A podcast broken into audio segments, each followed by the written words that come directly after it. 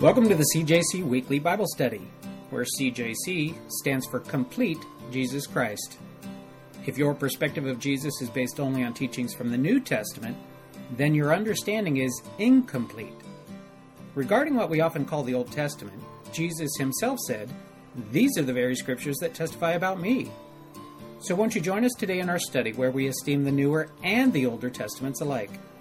I'm your host, Jeff Smith, and currently we're working our way verse by verse through the first book of the Bible, Genesis.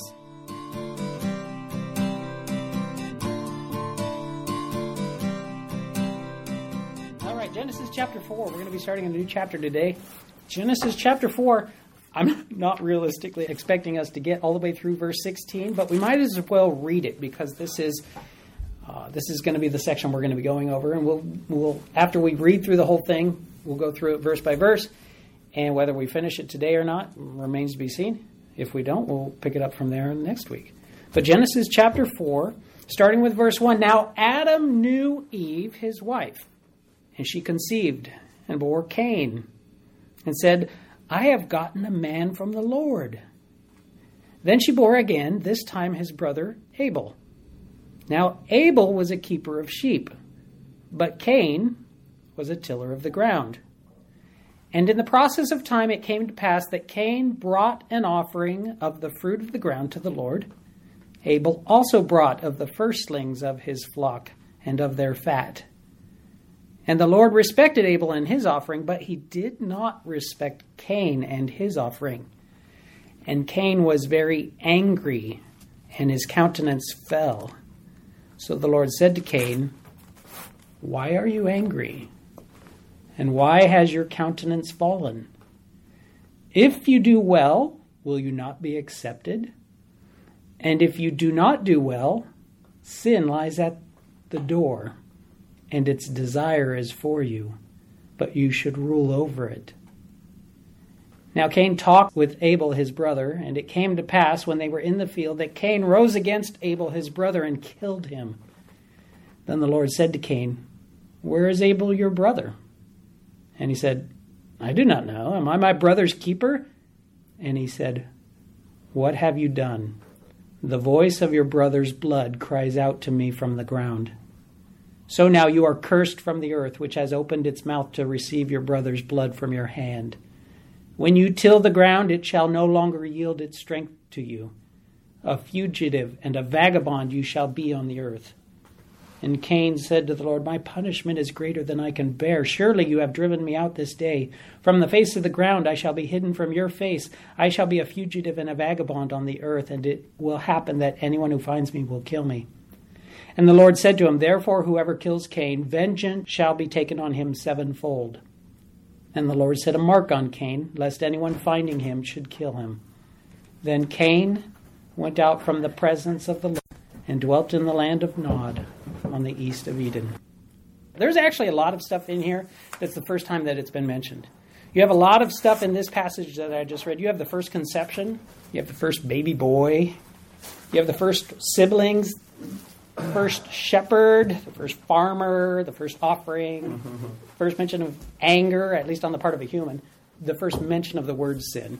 If you remember Adam and mm. Eve in the garden, there wasn't a mm. mention of the word sin over there. It's kind of weird. The first murder, first blood, the mention of blood, actually. Uh, you remember in the Garden of Eden, God actually sacrificed an animal of some sort to give the skins to Adam and Eve. So there had, I'm thinking, had to be blood in that episode, but the word itself doesn't show up until here. The first time a human is cursed, the first mention of fugitive and vagabond, the first vengeance, and the first mark put on somebody to protect them. So a lot of firsts, all right? Verse 1, Genesis chapter 4, verse 1. Now Adam knew Eve, his wife. Adam knew. I would think they knew each other if they're having babies, right?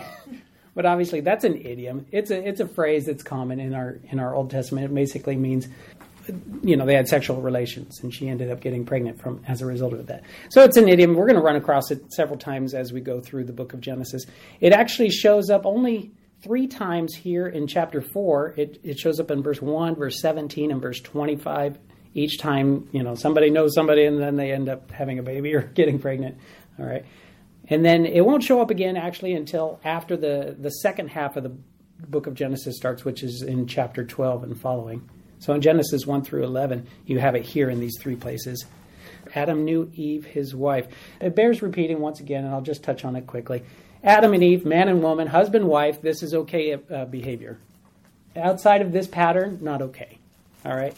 So Adam and Steve, you don't find that here. All right? Uh, outside of marriage, you don't find that here. Adam and Eve, husband, wife, knew each other, had a baby. All right? And she conceived. Now, how weird do you suppose that was? Right? I mean, they knew from the curse. You remember when God told Eve, you know what, from now on, because you ate from the fruit, your, you know, your childbirth is going to be in pain.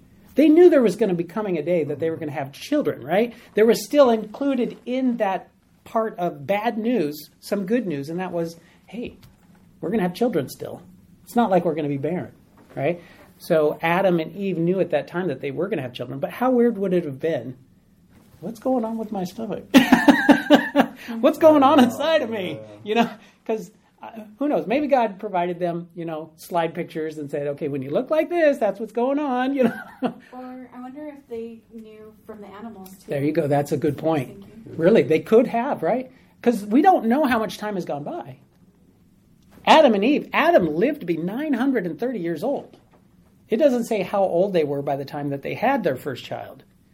We do know from uh, Genesis chapter 5, verses 4 and 5, that Adam lives to be 930 years old. He ends up having Seth, who's after Cain and after Abel, at 130. We also know that he had they had many more children, brothers or not brothers and sisters. I mean uh, sons and daughters. Adam and Eve had sons and daughters. So there were lots of people that came from Adam and Eve over the span of 930 years. Yeah, we don't know how long this has been. There's probably, presumably, been plenty of time to watch the animals get pregnant and have babies and go, oh, that's how it works. It's also the first time, obviously, that somebody's been born of a human. So Cain is born, and Eve ends up making this declaration. What is it that Eve says? With the help of the Lord, I have brought forth a man. There you go. With the help of the Lord, I have brought forth a man. Some of your other translations might use the word acquired. I have acquired a man from the Lord. There's actually a play of words going on here. It's kind of a pun because you have Cain and you have the word acquired. These being in English, it, it's a pun. In Hebrew, these sound alike. These two words sound alike. So basically, Eve is making a pun and saying, because I've, I've had God's help in acquiring this boy, then I'm going to name him a word that sounds like acquiring. Names him Cain. All right. So it's kind of a play on words that's going on there. It's strange, though, because does it say this? Do you see in your Bible where it says this? I have acquired a son from the Lord. Is that what it says? It. Does it say son? What does it say? A man. A man. Yeah. This word that's used here is actually the normal word for man. It's not the word for son. There is another word that could have been used here for son, but she ends up using a word for man. That's kind of weird. Why would she use the word for man? The commentators, uh, there's no shortage of guessing as to why that is. And the possibility is, or actually, uh, the, one of the ones that sounds the most convincing, is that perhaps Adam and Eve are remembering back, if you remember, and regarding um, the thing to the serpent, he ends up saying, there you go, exactly. You got it in verse 15. And I will put enmity, he's talking about the serpent, between you and the woman, and between your seed and her seed. He, this is going to be the descendant of the woman, shall bruise your head, that's the seed of the serpent, and you, the seed of or the serpent, shall bruise his heel, the seed of the woman. All right, so there's a promise included in the discussion that God has with the serpent that one day one of the descendants of man and woman will crush the head of the descendant of the serpent, a deliverer of sorts, okay, as far as they know. So perhaps by this time, there's an optimism being expressed by Eve and saying, I've acquired a man from the Lord, in the hopes that he's going to grow up to be the one that's going to fulfill that prophecy. He's going to be the one that's going to grow up and crush the head of the serpent, or crush the head of the descendant of the serpent. Maybe her calling this a man from the Lord is an, an expression of optimism that this will be the one that'll grow up to be the man, the warrior, the one that ends up fulfilling the prophecy. If that's the case, if she really thought that, if she thought that this kid was going to be the one, does that suggest that maybe they thought the fulfillment was going to be closer rather than later? That maybe they thought the fulfillment was right there, just about to happen, as opposed to, say, 4,000 years later? right? Sometimes in our Bible, we run across prophecies, and there aren't there aren't tags associated with the prophecies that help us to really figure out when it's going to be. And it oftentimes you'll see people trying to interpret or trying to figure out when it's going to happen, and sometimes they miss. All right. But what I mean by that is, or to give you an example of that, Paul, if you read some of Paul's letters, you run across some places where Paul uses language where he makes it sound like, and he seems to almost believe, that maybe the second coming of Christ might happen very soon. When we know, standing where we're standing, that it's been 2,000 years. It's been a long time. But from the perspective of the person at the time, it looked like it was very close. So it should also caution us in a sense. Because even in our day and age, we feel like the time is short. And I'll admit, I, I would not be surprised if God came back and all things were culminated in my lifetime. I mean, it feels really close. But I can, I can tell you this with all full assurance there were people 100 years ago that felt the same way.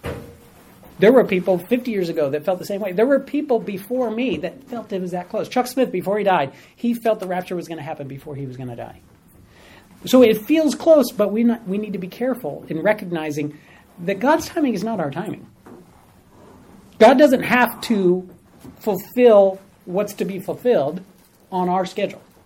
Let God be God, let Him do His thing in His own timing, and our obligation is to look up for our redemption draws nigh but also to occupy the time by make by being useful while we're here on this earth, whether we're going to be here another day or another week or another month or another year or another century, whatever the case might be. All right. Moving on from there. And Adam knew his wife, and she conceived and bore Cain and said, I have acquired a man from the Lord. By the way, do you remember the Aleph Tav Bible study we did?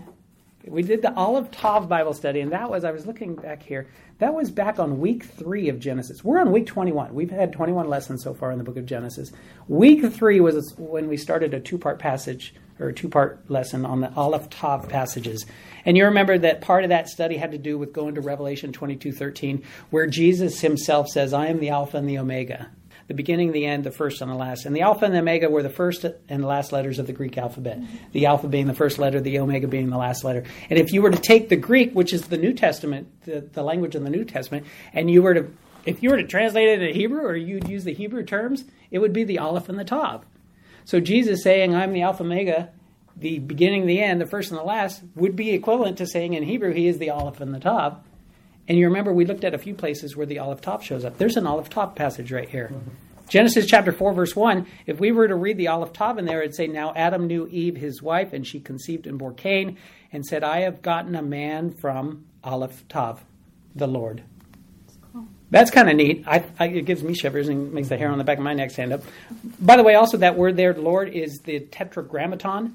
It's the Yod He Vav He, the Yahweh or the Jehovah. All right, that shows up there. The personal God. He's also the one that Jesus himself identifies with when he says, uh, in the New Testament, he's getting into an argument with the religious leaders, and he basically says, "That guy, that that Yahweh guy, that uh, Yod He Vav He, that's me." So it's it's two indications there, kind of like two little thumbprints of Jesus showing up in this passage. Kind of neat. Kind of neat. I've gotten a man from the Lord. Verse two. Verse 2 Then she bore again, this time his brother Abel. By the way, when you read through this passage, be alert to how many times you see Abel's name associated with the word brother. All right. It's clear that Abel is a key figure in the passage, but it's also clear that the passage is more about Cain and what he decides to do and what he does than it is about Abel. All right. So you'll see brother show up a lot, and it also helps us to see how the author, inspired by the Holy Spirit, sees the character of Abel. He's the brother, he's the brother, he's the brother, he's the brother, he's the brother. And it's going to be important when we get to the point where Cain says, Am I my brother's keeper? He like reduces it to something else. He makes it something other than a relationship that God would intend. The relationship that God intends is this is your brother. And he's like, eh, Am I my brother's keeper? Like, am I in charge of him? Like he makes it into something else. All right. Then she bore this time his brother Abel. By the way, we had the pun as we were looking at Cain, Cain being similar to the word acquire. There isn't any similar meaning associated with Abel in the sense that there's no pun in the verse. When he's introduced, we don't have why he was called Abel. But we do know that that word in Hebrew actually means vanity or breath or vapor or brevity. It's actually the word that's used frequently in the book of Ecclesiastes, where vanity of vanities, all is vanity, all is nothingness, all is meaningless, all is a vapor, everything is just a breath, the brevity. So the suggestion is maybe his name has something to do with his life being cut short. You know, in the grand scheme of things, when people are living to be 930 years and he's cut short, well, well, well short of that, that maybe that has something to do with his name. Who knows? Maybe he was given the name first and the meaning came afterwards. And when people would use Abel, they would be thinking the shortness or the worthlessness or the meaninglessness or the what a waste, what a waste. You know, maybe the meaning came later. Or some of them, uh, some of the commentators even suggest that maybe they named him later.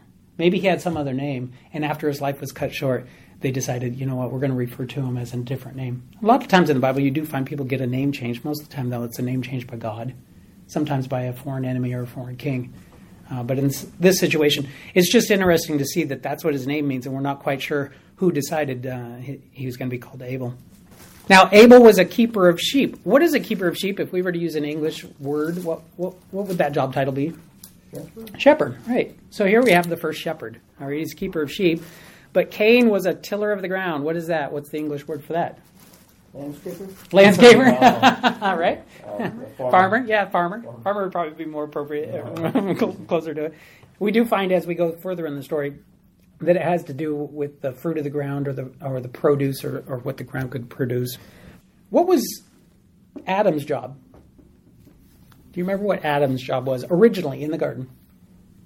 Take care of the garden. Take care of the garden, which included what? Okay, yeah, it was mostly a farming responsibility, but if you remember, he also had a little bit of responsibility that had to do with animals too. So he had a little bit of an animal responsibility, but more so, more of a keeper of the garden, tend to the grounds type of guy. All right. So his vocation or his calling, what's that? Landscaper. Landscaper.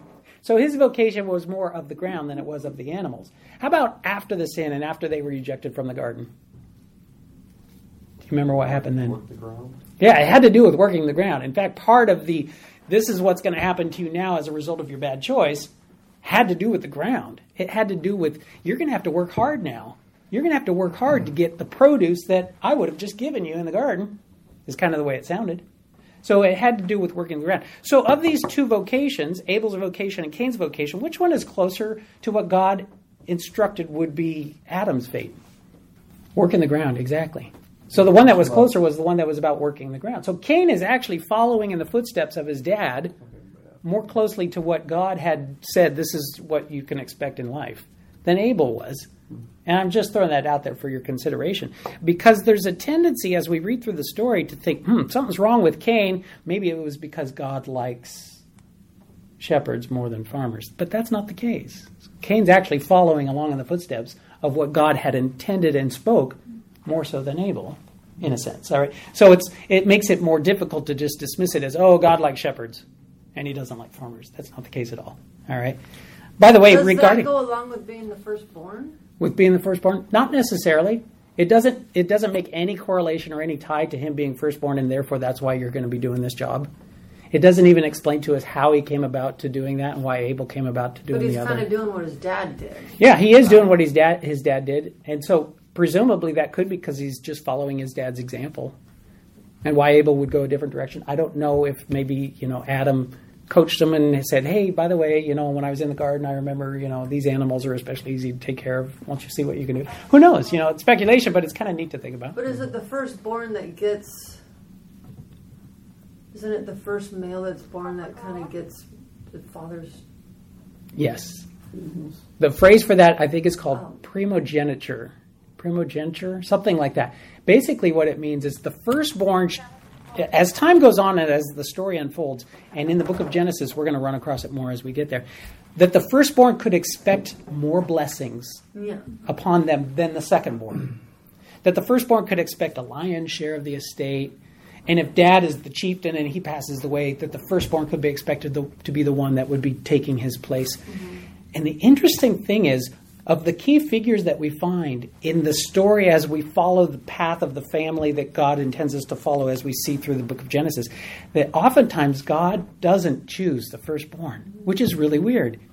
He ends up choosing somebody other than the firstborn through which he's going to do his greater work, or through which the, the, the line follows that uh, leads to the Savior, to the Messiah.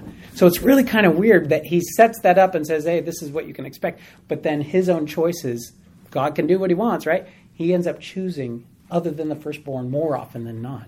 Kind of weird. Great for noticing Not that.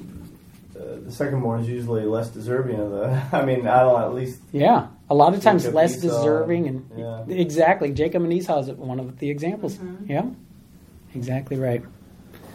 Moving on from there, then she bore again, this time his brother Abel. Now Abel was a keeper of sheep, but Cain was a tiller of the ground. And in the process of time, so obviously time has gone by. All right, we don't know how much time has gone by. They could be having other children right now. We don't know. The reason I bring that up, what's up? Cain's wife. Cain's wife. The reason I bring that up, twofold. Number one, or n- let's start with number two, because eventually, next week we'll probably get to it. Cain's going to end up taking a wife, and you're like, where, what, huh? Where did he find this wife? All right. And number two, or number one, I guess, if we were reversing it. Number one is you find Cain at the end of this story going, oh my goodness, they're going to kill me. Who's going to kill you? You know? He goes, I'm afraid that people are going to see me and they're going to kill me. What people? All right. So it's kind of interesting that he makes those statements. We just need to recognize there's a passage of time that, uh, that occurs here. There could be more sons and daughters being born. Who would those other people be? Part of the family. The interesting thing is, is that God sets it up that if somebody in the family is killed maliciously, that somebody else in the family can take vengeance on their behalf. That basically, if you're out in the field, let's say you're chopping a tree down and the axe head flies off and it kills somebody, all right? Okay, that's probably a bad example because that's unintentionally. But let's say uh, you're out there in the field and you decide you're going you're to take it out on this coworker and you take the axe and you kill that guy, all right, who was chopping down the tree with you. Well, the killer now can be killed by somebody in that family. All right, somebody in that family was given the permission to rise up and chase down that guy and kill him.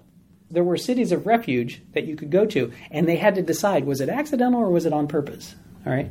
If it was accidental, you can live in the city and you can't be killed by the person of the family unless you go outside the city. If it was if it was on purpose, uh, you're done. All right. All right. Verse three, and in the process of time, it came to pass that Cain brought an offering.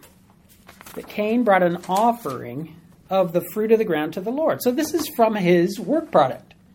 He brings an offering. He's tilling the ground. He's doing the fruit of the ground. It doesn't necessarily mean fruit. It doesn't have to be strawberries. Okay, fruit of the ground is an idiom or a phrase that basically means it can be any produce. All right, it could be wheat. It doesn't have to be actually what you and I would call fruit. All right, so he brings of his work product to God an offering. This is actually the first actual mention of an offering being, being brought to the Lord. All right. We don't know where they got this idea. It could be that it came from mom and dad. There is a tradition that mom and dad, Adam and Eve, when they were kicked out of the garden, the tradition is that they would make a pilgrimage back to as close as they could get without actually crossing the line and going into the garden and making maybe an annual offering. An offering to God at the border there between the garden where they used to live and where they had fellowship with God in an intimate way, and the place where they've been exiled to, outside the garden. But interestingly, still in God's presence. God's presence extended beyond just the garden. In fact, later on at the end of this story, Cain is sad because he's then ejected from God's presence. It says he left God's presence. So apparently, God's presence extends beyond the garden to the place where they are when this story takes place. And then eventually he will have to be banished even farther than that. Okay? But like I was saying, the tradition is that maybe once a year, who knows, maybe this gave rise to what we would call the Day of Atonement that begins tonight. Once a year, they would bring an offering to the border and offer it. I also read in the study of this that there's a tradition, I think it was in China that I read, where the emperor was to go to the border, all right, and to offer a sacrifice. Maybe there was an oral tradition that passed down. Kind of weird, kind of interesting. Do you know what was being offered? I don't know if it was one or many, but it was an animal sacrifice. So here Cain's bringing an offering. His offering, though, isn't an animal. All right? It's not an animal. He's bringing of the fruit of his ground. Abel brings an offering too, as we see in verse 4. Somebody mind reading verse 4? But Abel brought fat portions from some of the firstborns of his flock. The Lord looked with favor on Abel and his offering. So you notice in this situation where Abel brings an offering as well, but it's a different kind. What kind is Abel bringing? If Cain's bringing a fruit of the ground offering, what kind is Abel bringing? Some barbecue. He brought some barbecue. okay? He brought some barbecue. He's giving some sort of offering in the form of an animal sacrifice, right? Do you notice some of the descriptor words being used there about Abel's offering? What are some of the descriptors, some of the, the adjectives? The fat portions, good. And what else? Firstborn. Firstborn. So you have some descriptors there that might lend us clues as to what's actually going on here and what happens in a few moments. So you've got its firstborn and you've got the fat portions.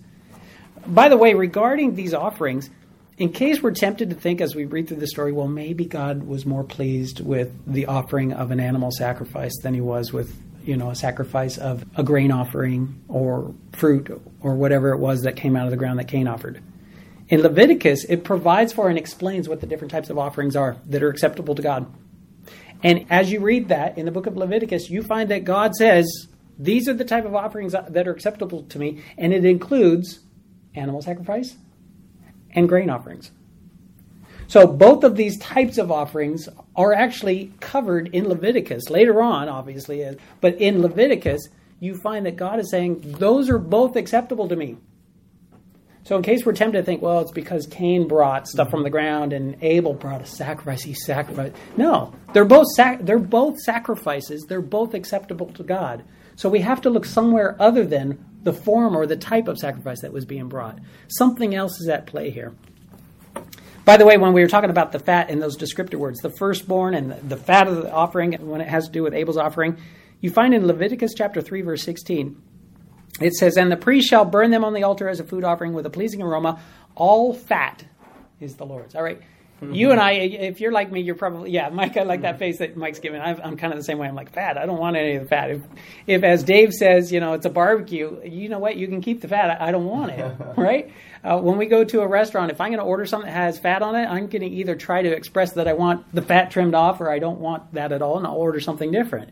You know, in this situation, we've gotten to where we have an aversion to fat. We don't like it. it we recognize dietarily it's not something that's going to be healthy for me. It's not such a good idea. I mean, a little bit is, but not a lot. We don't want a lot. All right. But back then, fat was considered of the best part of your offering. If you presented an offering, God says, you know what? The fat is mine too. I'm not sure why that is, but that's to be included. That's to be recognized that the fat means that's part of the best. All right. It says best when you're giving your offering and you include the fat with it. That's best. When it comes as your firstlings or your first fruits, that's of the best. So there is a possibility to here, especially when you look at NIV for verse three, that maybe Abel offer, is offering of the best, whereas in verse three in the NIV it says, "In the course of time, Cain brought some of the fruits." That maybe Cain's offering he didn't pick the best. It doesn't say first fruits, does it? Whereas Abel offered of the first fruits, which becomes a big deal as time goes on in the dealings of God and Israel. So it could be that part of the offering has to do with the motive behind the person who selected what is brought, the attitude of the person in preparing this offering. That perhaps Cain says, I'm just going to put something together. You know, I'll just, eh, you know what, this one's got a little mold on it. I can't even, you know, I don't know. Yeah, maybe, maybe whatever the case might have been, we don't know. But it seems to be an indication that there's something about Abel's offering being the best that he had to offer, and Cain's offering being more, it sounds more common, some of the fruit of the ground. That's a possibility, another clue for us to see as we're looking through this. A couple things from the New Testament. The Old Testament provides scanty hints as to what's going on here and as, as to why God accepted Abel's offering and not accepting Cain's offering. But in the New Testament, we do have a few clues. One of them is Matthew 23 35. Abel is described by Jesus himself as being righteous. In Hebrews 11 4, we have Abel, faith. There's faith associated with Abel in his offering. Hebrews 11 4 says, By faith, Abel offered to God a more excellent sacrifice than Cain. And then Luke 11 50 and 51. There we find that Abel is listed in a category of people called prophets. That's weird. Because if you look at this story, I don't see any prophecies that Abel makes. In fact, if you look at the story, Abel never speaks. There are no spoken words attributed to Abel at all, anywhere. And yet he's called a prophet by Jesus himself in the book of Luke. He's listed as bringing his offering with faith, implying in contrast to Cain's offering, perhaps without faith. And called by Jesus righteous. So he's a righteous prophet who brings his offering in faith, seeming to be in contrast with Cain. What does Cain get in the New Testament? Well, in 1 John chapter 3, verses 11 and 12, Cain, who was of the wicked one. That's what Cain gets as his descriptor. And murdered his brother. And why did he murder him? Because his works were evil and his brother's righteous. So Abel's works, whatever works are being referred to, are called righteous, whereas Cain's works are called evil. So it sounds like it's more of the attitude of the person than the actual thing that was brought. And if you remember, it wasn't just the person, but it was the person and the offering that was either rejected or accepted by God. And God regarded Abel and his offering. God did not regard Cain and his offering. All right, we're going to have to end here. We'll pick it up from this point uh, next week. God willing, of course. Let's go and pray. Thank you, Lord, for this time. Thank you, Lord, for your word. Thank you, Lord, that your word is a gold mine. We can we can mine the depths of this for for the, our our lifetime. We're never going to see the vein run dry, Lord. There's always going to be good nuggets, good ore to pull from this gold mine of your word. And we pray, God, that you would help us to be more like you each day. Lord, we fail you many times in many ways. But we pray, Lord, that those incidences would grow fewer and fewer. And Lord, the times that we would bring you honor and glory, the times that we would not grieve your spirit, Lord, we would just grow stronger in our life with you. Help us to make the most of the time that you've blessed us with, that we have left on this earth, each of us as individuals and the population of the earth of the earth as a whole. Thank you in Jesus' name. Amen.